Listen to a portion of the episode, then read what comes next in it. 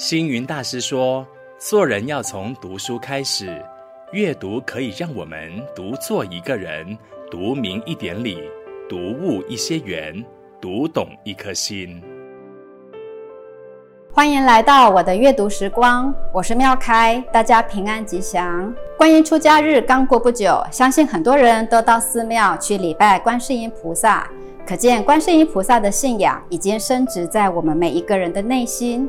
而佛光山开山祖师星云大师也跟观世音菩萨有一段甚深的法缘。我们在这一本书《人海慈航：怎样知道有观世音菩萨》里可以看到，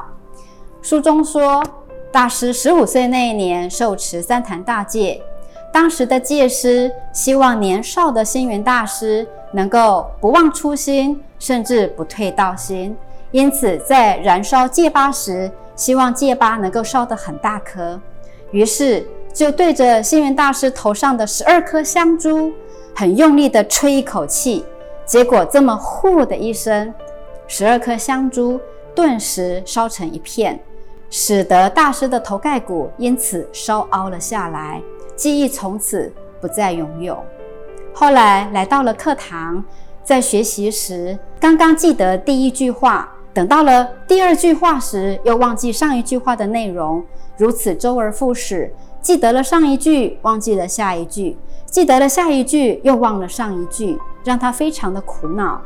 后来有一天，老师很生气地告诉他：“你这么笨，就是要去拜观音求智慧。”就是这句“拜观音求智慧”，让大师的内心升起无比的信心。原来。拜观音是可以获得智慧的，因此他每天在夜深人静的时候，偷偷来到了观音殿，虔诚礼拜观世音菩萨。不到三个月的时间，他发现自己以前过去的记忆竟然慢慢恢复了起来，乃至于后来在阅读时，不但过目不忘，甚至可以一目十行。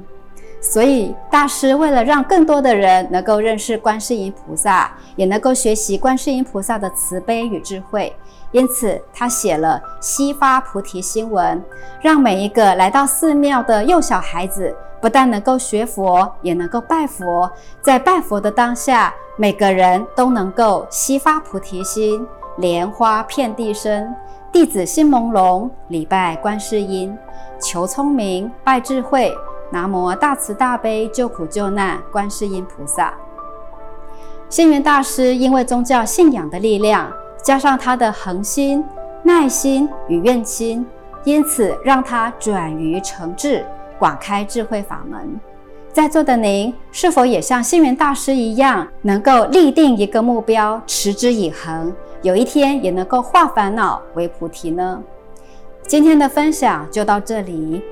谢谢收看我的阅读时光，祝福我们在座的每一个人在阅读的当下都能够遇见更好的自己，活出更好的未来。我们下次见。每逢星期五中午十二点，佛佑 Podcast，我们一起读一本好书。